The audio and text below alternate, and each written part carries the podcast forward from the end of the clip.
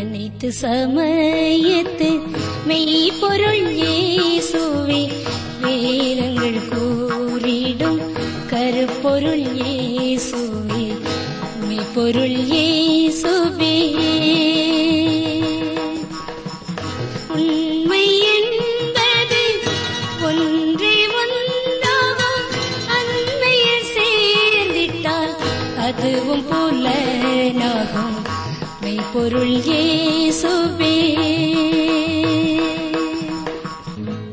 காலை வேளையிலே வேத ஆராய்ச்சி நேயர்களை சமாதானம் என்று சொல்லி வாழ்த்துகிறோம்.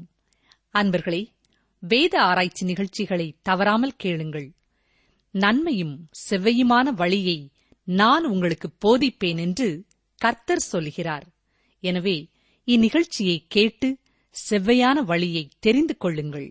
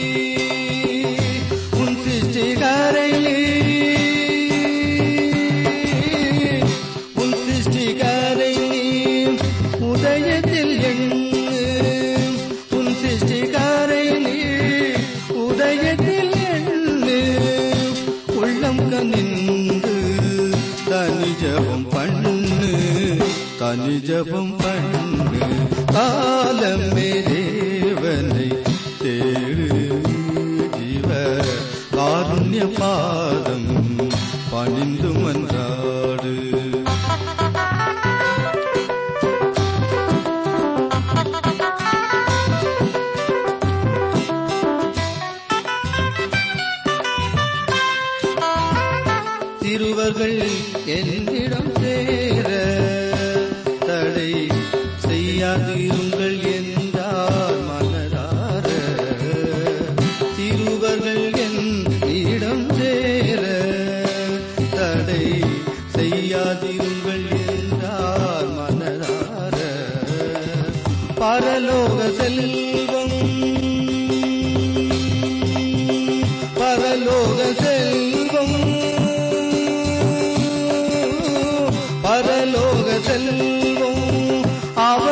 பலிக்கும் பரலோக செல்வம் அவர்க்கு பலிக்கும்.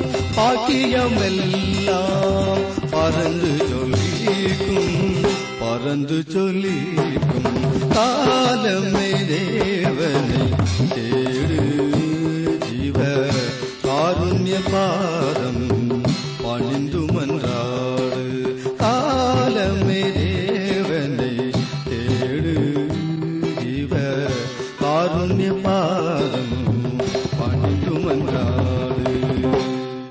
பிரியமானவர்களே வேத ஆராய்ச்சி நிகழ்ச்சியை ஒவ்வொரு நாளும் நீங்கள் தவறாமல் கேட்பதற்காக நன்றி கூறுகிறோம். நீங்கள் எழுதும் அன்பின் கடிதங்களுக்காக ஆண்டவருக்கு ஸ்தோத்திரம் செலுத்துகிறோம். இந்த நிகழ்ச்சி உங்களுடைய தனிப்பட்ட வாழ்க்கைக்கும் உங்கள் குடும்பத்திற்கும் உங்கள் ஊழியங்களுக்கும் பயனுள்ளதா இருக்கிறது என்பதை குறிப்பிட்டு எழுதியிருந்தீர்கள். அதற்காக கர்த்தரை ஸ்தோத்தரிக்கிறோம்.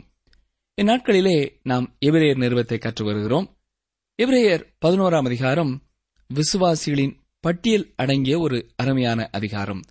விசுவாசத்தை குறித்து நமக்கு ஆழமாக கற்றுக் கொடுக்கும் ஒரு அதிகாரம்.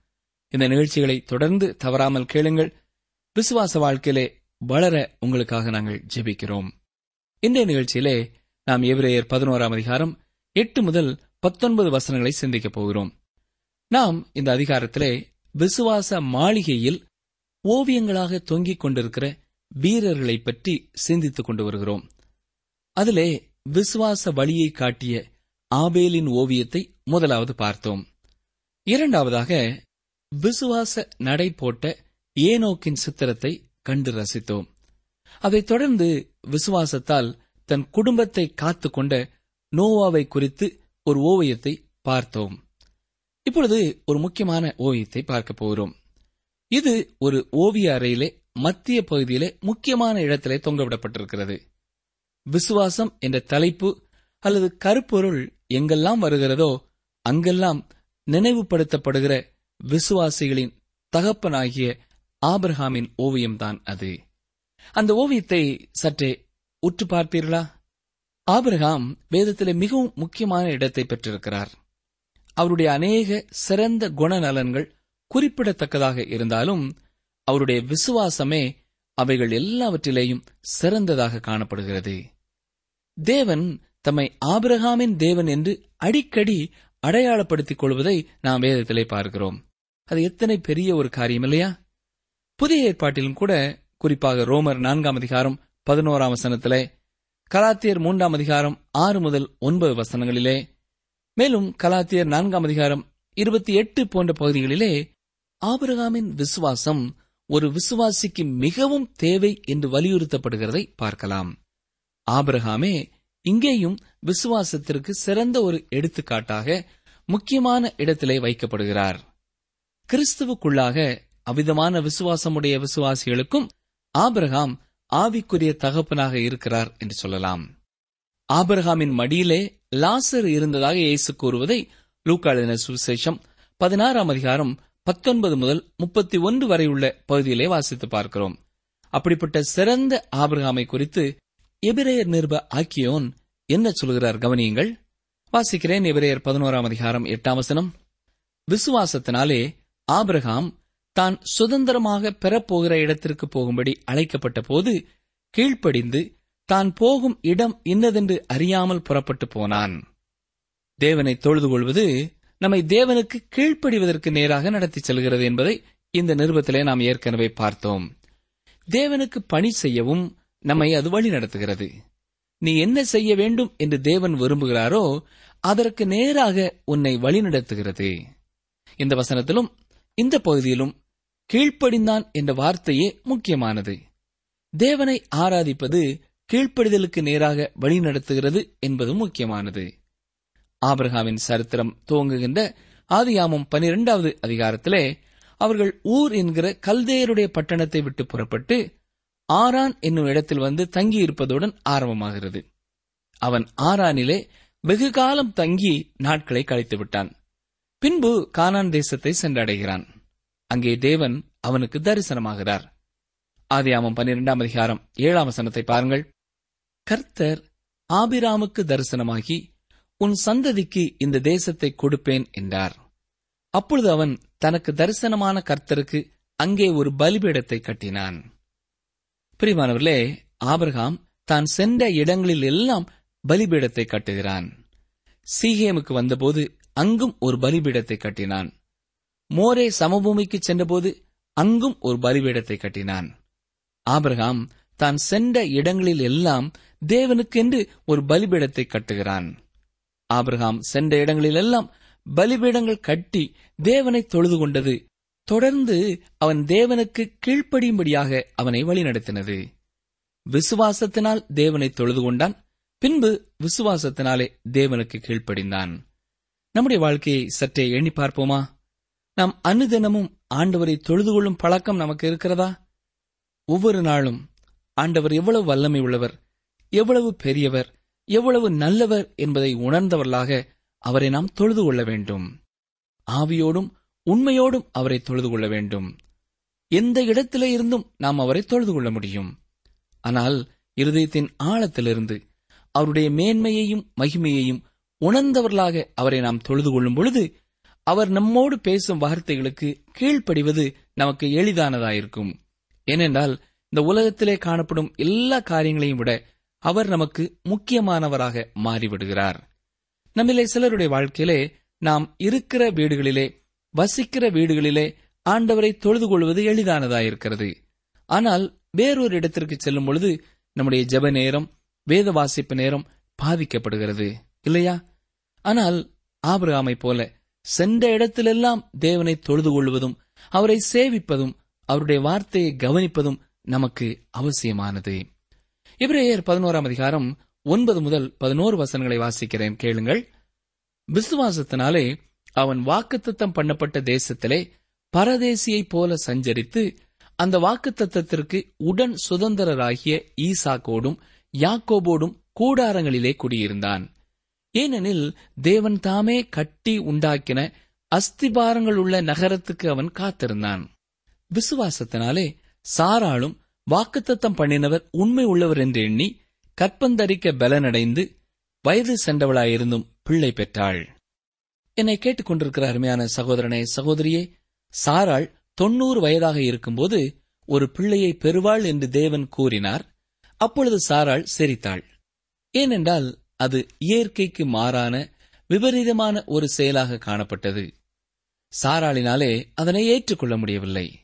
ஆனால் தேவனோ அவளுக்கு தேவையான பலத்தையும் தேவனை நம்புவதற்கான வல்லமையையும் கொடுத்தார். ஆண்டவராய் இயேசு கிறிஸ்து இந்த உலகத்திலே வாழ்ந்த நாட்களிலே அசுத்த ஆவி பிடித்த ஒரு மகனை அவனுடைய தகப்பன் அவரிடத்திலே கொண்டு வந்தான்.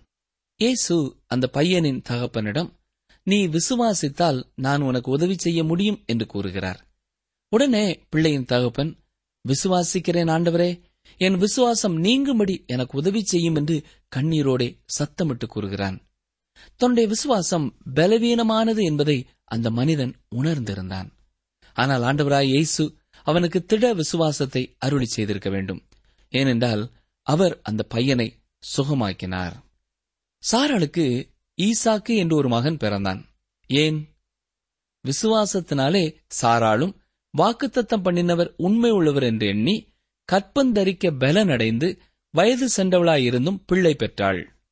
சாராள் விசுவாசத்தின் பலத்தை வல்லமையை குறிப்பிடுகிறாள். வசனம் பன்னிரண்டு பாருங்கள். ஆனபடியால் சரீரம் செத்தவன் என்று எண்ணத்தகும் ஒருவனாலே வானத்திலுள்ள பெருக்கமான நட்சத்திரங்களைப் போலவும் கடற்கரையிலுள்ள எண்ணிறந்த மணலைப் போலவும் மிகுந்த ஜனங்கள் பிறந்தார்கள். இதுதான் நடந்த சம்பவம். இவைகள் விசுவாசத்தினாலே நடைபெற்றது. ஆனால் ஆபிரகாமும் சாராளும் தேவன் தங்களுக்கு கொடுத்த வாக்குத்தத்தத்தின் நிறைவேறுதலை காணவில்லை. இப்பொழுது இவரையர் பதினோராம் அதிகாரம் பதிமூன்றாம் வசனத்தை பாருங்கள். இவர்கள் எல்லாரும் வாக்குத்தத்தம் பண்ணப்பட்டவைகளை அடையாமல் தூரத்திலே அவைகளை கண்டு நம்பி அணைத்துக் கொண்டு பூமியின் மேல் தங்களை அந்நியரும் பரதேசிகளும் என்று அறிக்கையிட்டு விசுவாசத்தோடே மறித்தார்கள் ஆம் விசுவாச வாழ்க்கை. இந்த பூமியிலே நாம் அந்நியரும் பரதேசிகளுமாக இருக்கிறோம் என்பதைத்தான் நாம் உணரும்படி செய்கிறது. இந்த உலகத்திலே நாம் நித்திய காலமாக வாழப்போகவில்லை நாம் ஒரு நாளிலே கர்த்தரோடு கூட நித்திய நித்தியமாய் வாழப்போகிறோம் என்ற உண்மையை உணரும்படியாக செய்கிறது. இந்த உணர்வுக்குள்ளே நாம் கடந்து வரும் பொழுதுதான் நமது ரட்சிப்பிற்காக இயேசு கிறிஸ்துவை விசுவாசிக்கும் விசுவாசிகளாக மாறுகிறோம். இப்பொழுது இவரையர் பதினோராம் அதிகாரம் பதினான்காம் வசனத்தை பாருங்கள். இப்படி அறிக்கையிடுகிறவர்கள் சுய தேசத்தை நாடி போகிறோம் என்று தெரியப்படுத்துகிறார்கள். விசுவாசமானது எதிர்காலத்தை நோக்கி பார்க்கிறது.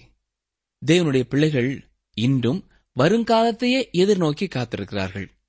இந்த உலகத்தில் உள்ள பொருட்களின் மீது நாம் நாட்டம் கொள்வோம் என்றால் இதனை விட்டுவிட்டு இதனை காட்டிலும் மேலான பரலோக ராஜ்யத்திற்கு செல்ல வேண்டும் என்ற எண்ணம் நம்மை விட்டு நீங்கிவிடும். இந்த பூமியிலே நாம் அந்நியரும் பரதேசிகளுமாக இருக்கிறோம். ஏனென்றால் நாம் விசுவாசத்தினாலே இதனிலும் மேலான ராஜ்யத்தை நாடி செல்கிறோம். இப்படி அறிக்கையிடுகிறவர்கள் சுய தேசத்தை நாடி போகிறோம் என்று தெரியப்படுத்துகிறார்கள். பதினைந்து பதினாறாம் வசனங்களை வாசிக்கிறேன். தாங்கள் விட்டு வந்த தேசத்தை நினைத்தார்களானால் அதற்கு திரும்பி போவதற்கு அவர்களுக்கு சமயம் கிடைத்திருக்குமே. அதை அல்ல அதிலும் மேன்மையான பரம தேசத்தையே விரும்பினார்கள். ஆகையால் தேவன் அவர்களுடைய தேவன் எனப்பட வெட்கப்படுகிறதில்லை. அவர்களுக்கு ஒரு நகரத்தை ஆயத்தம் பண்ணினாரே. எத்தனை அருமையான வசனங்கள் இல்லையா? இந்த உலகத்தின் இன்பங்களே போதுமானது என்று ஒருவன் திருப்தி அடைந்தால் அவன் திரும்பவும் இந்த உலகத்திற்கே வந்து விடுகிறான். ஆனால் தேவனுடைய பிள்ளைகள் விசுவாசத்தினாலே பரம தேசத்தையே நாடி செல்கிறார்கள். இந்த இடத்திலே ஒரு காரியத்தை நாம் உள்ளத்திலே ஆழமாய் பதித்துக் கொள்ள வேண்டும். ரட்சிப்பின் அனுபவத்திற்குள்ளே நாம் கடந்து வந்த பிறகு விசுவாச எட்டு எடுத்து வைத்து ஆண்டோருடைய பிள்ளை என்ற அனுபவத்திற்குள்ளே கடந்து வந்த பிறகு நாம் நித்தியத்தை நோக்கியே ஓடுகிறவர்களாய் காணப்பட வேண்டும். எப்பொழுது உலக இன்பம் எனக்கு போதுமானது என்ற எண்ணம் வருகிறதோ அப்பொழுது பிசாசின் இச்சைகளுக்கு நாம் உட்பட்டு நாம் பின்னோக்கி திரும்பி நாம் இருந்த நிலைமைக்கே சென்று விடுவோம். எனவே விசுவாசியான ஒவ்வொரு சகோதரனும் ஒவ்வொரு சகோதரியும் எப்பொழுதும் பரம தேசத்தை நோக்கியே ஓடுகிறவர்களாக காணப்பட வேண்டும். இவரையர் பதினோராம் அதிகாரம் பதினேழாம் வசனத்தை பாருங்கள். மேலும் விசுவாசத்தினாலே ஆபிரகாம் தான் சோதிக்கப்பட்ட போது ஈசாக்கை பலியாக ஒப்புக் கொடுத்தான் ஆபிரகாமின் வாழ்க்கையின் இறுதி பகுதிக்குள்ளே வருகிறோம். தேவன் தனக்கு கொடுத்த தன் மகனாகிய ஈசாக்கை பலியிட சம்மதித்ததே அவன் செலுத்திய மேலான பலியாகும். இப்ரேயர் பதினோராம் அதிகாரம் பதினெட்டு பத்தொன்பதாம் வசனங்களை பாருங்கள். ஈசாக்கினிடத்தில் உன் சந்ததி விளங்கும் என்று அவனோடே சொல்லப்பட்டிருந்ததே. இப்படிப்பட்ட வாக்குத்தத்தங்களை பெற்றவன் மரித்தோரிலிருந்தும் எழுப்ப தேவன் வல்லவராயிருக்கிறார் என்று எண்ணி தனக்கு ஒரே பேரானவனையே பலியாக ஒப்புக் கொடுத்தான். மரித்தோரிலிருந்து அவனை பாவனையாக திரும்பவும் பெற்றுக்கொண்டான் ஆபிரகாமிற்கு வேறு பிள்ளைகளும் இருந்தார்கள். ஆனால் ஈசாக்கே ஒரே பேரான குமாரன். ஏனென்றால் தேவன் அவனை குறித்தே வாக்குத்தத்தத்தை கொடுத்தார். ஆபிரகாம் தன் வாழ்க்கையின் இறுதி நாட்களுக்குள் வரும் வரையிலுமாக தேவன் ஆபிரகாமிடம் ஈசாக்கை பலியிடும்படியாக கூறவில்லை. ஏனென்றால் அதுவரையிலும் ஈசாக்கை பலியிடுவதற்கான விசுவாசம் அவனுக்கு உண்டாகவில்லை. ஒன்று குருந்தியர் பத்து பதிமூன்று என்ன சொல்லுகிறது? மனுஷருக்கு நேரிடுகிற சோதனையே இல்லாமல் வேறே சோதனை உங்களுக்கு நேரிடவில்லை. தேவன் உண்மை உள்ளவராயிருக்கிறார். உங்கள் திராணிக்கு மேலாக நீங்கள் சோதிக்கப்படுவதற்கு அவர் இடம் கொடாமல் சோதனையை தாங்கத்தக்கதாக சோதனையோடு கூட அதற்கு தப்பிக்கொள்ளும்படியான போக்கையும் உண்டாக்குவார். எனவே தேவன் ஆபரகாமிடம் இஸ்மவேலை பலியிடும்படியாக கூறவில்லை. இஸ்மவேல் வாக்குத்தத்தின் குமாரனும் அல்ல என்பது ஒரு காரணம். அடுத்ததாக அப்பொழுது ஆபிரகாம் இஸ்மவேலை பலியிடுவதற்கு சம்மதித்திருக்க மாட்டான் என்பது நிச்சயம். அப்பொழுது ஆபிரகாம் இஸ்மவேலை தூரமான இடத்திற்கு அனுப்ப வேண்டாம் என்று தேவனிடம் மன்றாடியிருப்பான். மேலும் இஸ்மவேலை தன்னுடனே வைத்துக்கொண்டு அவனையே வாக்குத்தத்தத்தின் மகனாக்கும்படியாகவும் வேண்டியிருப்பான். ஈசாக்கு குழந்தையாக இருந்தபோதும் ஆபிரகாம் ஈசாக்கை பலியிட சம்மதித்திருக்க மாட்டான். ஆனால் ஈசாக்கு முப்பத்தி மூன்று வயது வாலிபனாக இருந்த வேளையிலே ஆபிரகாம் கர்த்தரின் மீது முழு நம்பிக்கையுடையவனாக அவருக்கு கீழ்ப்படிய ஆயத்தமாக இருந்தான். இங்கு இப்பொழுது ஆபிரகாமின் விசுவாசம் சோதிக்கப்படுவதை நாம் பார்க்கிறோம். நாம் சாதாரணமாக ஆபிரகாமை பார்ப்பது போன்று அல்லாமல் சற்று வித்தியாசமாக ஆபிரகாமை குறித்து பார்க்க போகிறோம். பொதுவாக ஆபிரகாமிற்கு தேவன் வாக்குத்தத்தம் பண்ணிய தேசத்தை குறித்தும் அவனிடத்திலிருந்து தோன்ற இருக்கின்ற திரளான சந்ததியை குறித்துமே நாம் எண்ணி பார்க்கின்றோம். ஆனால் ஆபிரகாம் தன் வாழ்நாட்களிலே எவ்விதமான ஆசீர்வாதங்களை எல்லாம் பெற்றுக்கொண்டான் எவைகளெல்லாம் தன் கண்களினாலே கண்டான் என்பதை சற்றே சிந்தித்து பார்க்க வேண்டும். அந்த வாக்குத்தத்தங்களின் நிறைவேறுதலை அவன் காணவில்லை. ஊர் எனப்பட்ட கல்தேயரின் பட்டணத்திலே அவன் வாலிபனாக இருந்தபோது அவனுக்கு ஒரு குடும்ப வாழ்க்கையை மாத்திரம் அமைத்துக் கொடுத்தார். ஆபிரகாம் சாராள் என்ற அழகிய பெண்ணை மணந்து கொண்டான். ஒரு நாள் ஆபிரகாம் வீட்டிற்குள்ளே வந்து சாராளை பார்த்து ஜீவனுள்ள தேவன் என்னை அழைக்கிறார் நான் இந்த இடத்தை விட்டுவிட்டு புறப்பட்டுச் செல்லும்படியாக சொல்லுகிறார் என்று கூறினான். இங்கு உம்முடைய தொழில் சிறப்பாக நடந்து கொண்டிருக்கிறது. உற்றார் உறவினர் அனைவரும் இங்குதான் இருக்கிறார்கள். இதையெல்லாம் விட்டுவிட்டு நீர் எங்கே போகப் போகிறீர் என்று சாரால் கேட்டிருக்க வேண்டும். எனக்கு தெரியாது என்றுதான் ஆபிரகாம் கூறியிருக்க வேண்டும். தேவன் என்னை நடத்துவார். நான் புறப்படுகிறேன் என்று கூறியிருந்திருப்பான். சாராள் நானும் உம்மோடு வருகிறேன் என்று புறப்பட்டிருக்க வேண்டும். அவர்களுக்கு அப்பொழுது அதிக விசுவாசம் கிடையாது. தங்கள் ஆடு மாடுகளோடும் தங்கள் சம்பாத்தியங்களோடும் தன் தகப்பனாகிய தேராகுவோடும் ஆரானில் வந்து தங்குகிறான். தேராகு மரணம் அடையும் வரையிலே ஆரானிலே இருந்து தேராகுவை ஆரானிலே அடக்கம் பண்ணுகிறார்கள். பின்பு ஆபிரகாம் கானான் தேசத்திற்குள்ளே வந்தபோது கர்த்தர் அவனுக்கு தரிசனமாகி நான் உனக்கு வாக்கு கொடுத்தவைகளை நிறைவேற்றப் போகிறேன். உங்களுக்கு ஒரு குமாரனையும் கொடுக்கப் போகிறேன் என்று கூறுகிறார். அந்நாட்களில் ஆபிரகாமும் சாராளும் கர்த்தரின் குடும்பமாக காணப்பட்டார்கள். தேவன் ஆபிரகாமிடம் நான் விரும்புகின்ற குடும்பமாக உன் குடும்பம் அமைய வேண்டுமென்றால் நீ உன் பெற்றோரை விட்டு வெளியே வர வேண்டும் என்று கூறுகிறார். இதனையே ஆதாம் ஏவாளிடமும் தேவன் கூறுகிறார். இது நிமித்தம் புருஷன் தன் தகப்பனையும் தன் தாயையும் விட்டு தன் மனைவியோடே இசைந்திருப்பான். அவர்கள் ஒரே மாம்சமாயிருப்பார்கள். ஆதாமுக்கும் ஏவாளுக்கும் பெற்றோர் இல்லை என்றாலும் ஆதியிலேயே தேவன் இந்த சிறந்த கொள்கையை ஏற்படுத்திவிட்டார். ஆபிரகாமின் வாழ்க்கையிலே அவனது உறவினர்கள் தலையிட முடியாத தூரமான இடத்திற்கு தேவன் அவனை அழைத்துச் சென்று விட்டார் ஒரு குடும்பம் தேவனுடைய குடும்பமாக கட்டப்படுவதற்கு இதுவே அடிப்படையான காரணம். ஆபிரகாம் தன் வீட்டை விட்டு வெளியேறும்படி கர்த்தர் செய்தார். ஆபிரகாம் வெளியேறிய வீடு கர்த்தரற்ற வீடாக மாயைகள் நிறைந்த வீடாக காணப்பட்டது. இதனை யோசுவா அழகாக கூறுகிறார். அப்பொழுது யோசுவா சகல ஜனங்களையும் நோக்கி இஸ்ரவேலின் தேவனாய கர்த்தர் சொல்லுகிறது என்னவென்றால் பூர்வத்திலே உங்கள் பிதாக்களாகிய ஆபிரகாமுக்கும் நாகோருக்கும் தகப்பனான தேராக என்பவன் நதிக்கு அப்புறத்திலே குடியிருந்தபோது அவர்கள் வேறே தேவர்களை சேவித்தார்கள்.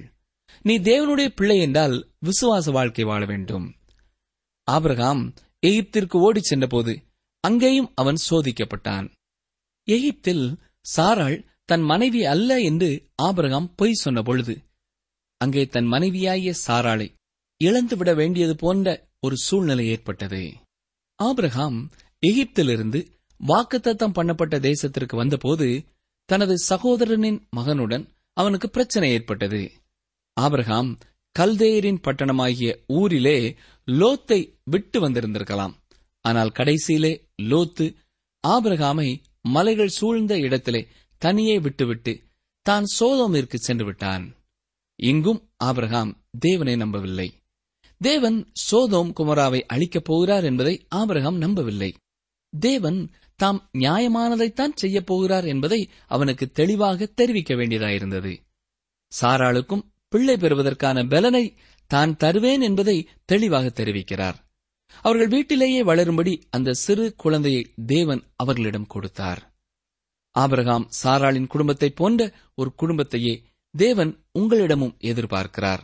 அருமையான சகோதரனே சகோதரியே சில ஒழுங்கு முறைகளை கடைபிடிப்பதனாலே நீங்கள் உங்கள் வாழ்க்கையின் கடினமான பகுதிகளையும் இன்னல்களையும் கடந்து சென்று விடலாம் என்று நினைத்தால் அது தவறானது. ஒரு நாளிலே உங்கள் மனைவியுடன் நீங்கள் வாக்குவாதம் செய்ய வேண்டியது வரும். தேவன் உங்களுக்கு கொடுத்த உங்கள் பிள்ளையின் நிமித்தமாக உங்களுக்கு பிரச்சனைகள் ஏற்படும். நீங்கள் நினைத்தபடி உங்கள் குடும்பம் சிறந்த குடும்பமாக காணப்படாமல் போகும். இவ்விதமாக இந்த பிரச்சனைகளை சந்திக்கப் போகிறீர்கள்? விசுவாசத்தின் மூலமாக மாத்திரமே இப்படிப்பட்ட காரியங்களை சந்திக்க முடியும்.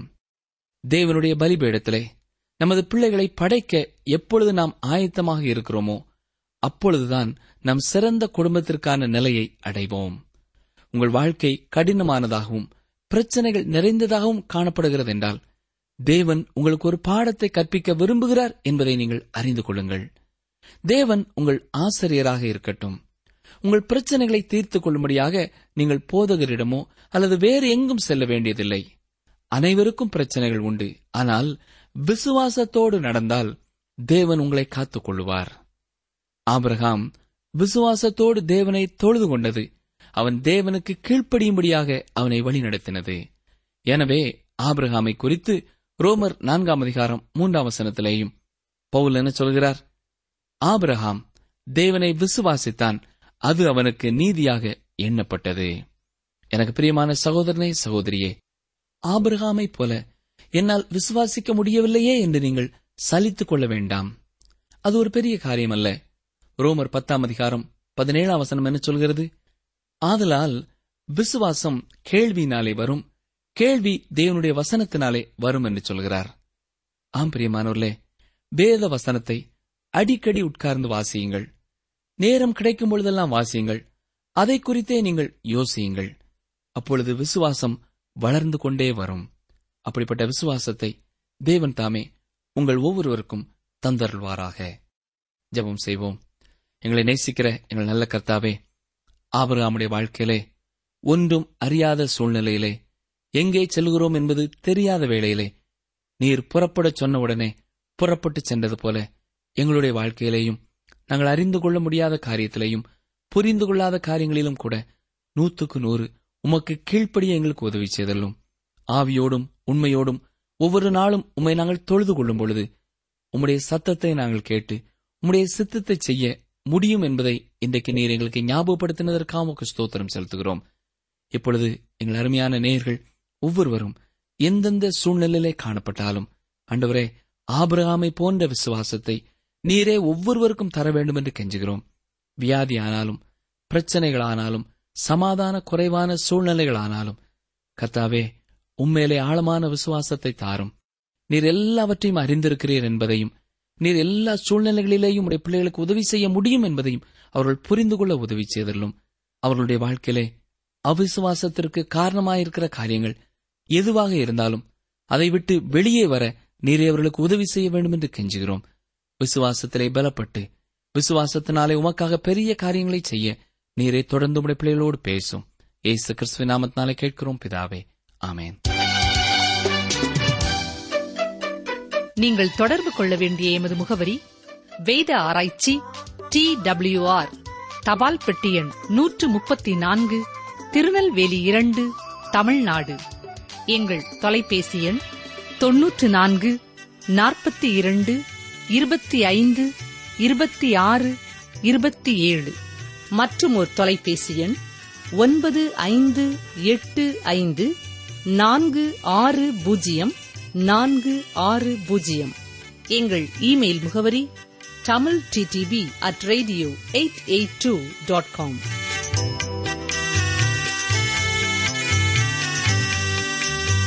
என் கண்களில் உனக்கு கிருபை கிடைத்தது. உன்னை பேர் சொல்லி அழைத்து அறிந்திருக்கிறேன். யாத்திராகமும் முப்பத்தி மூன்றாம் அதிகாரம் பதினேழாம் வசனத்தின் பின்பாகம். என் கண்களில் உனக்கு கிருபை கிடைத்தது. உன்னை பேர் சொல்லி அழைத்து அறிந்திருக்கிறேன். யாத்திராகமும் முப்பத்தி மூன்றாம் அதிகாரம் பதினேழாம் வசனத்தின் பின்பாகம்.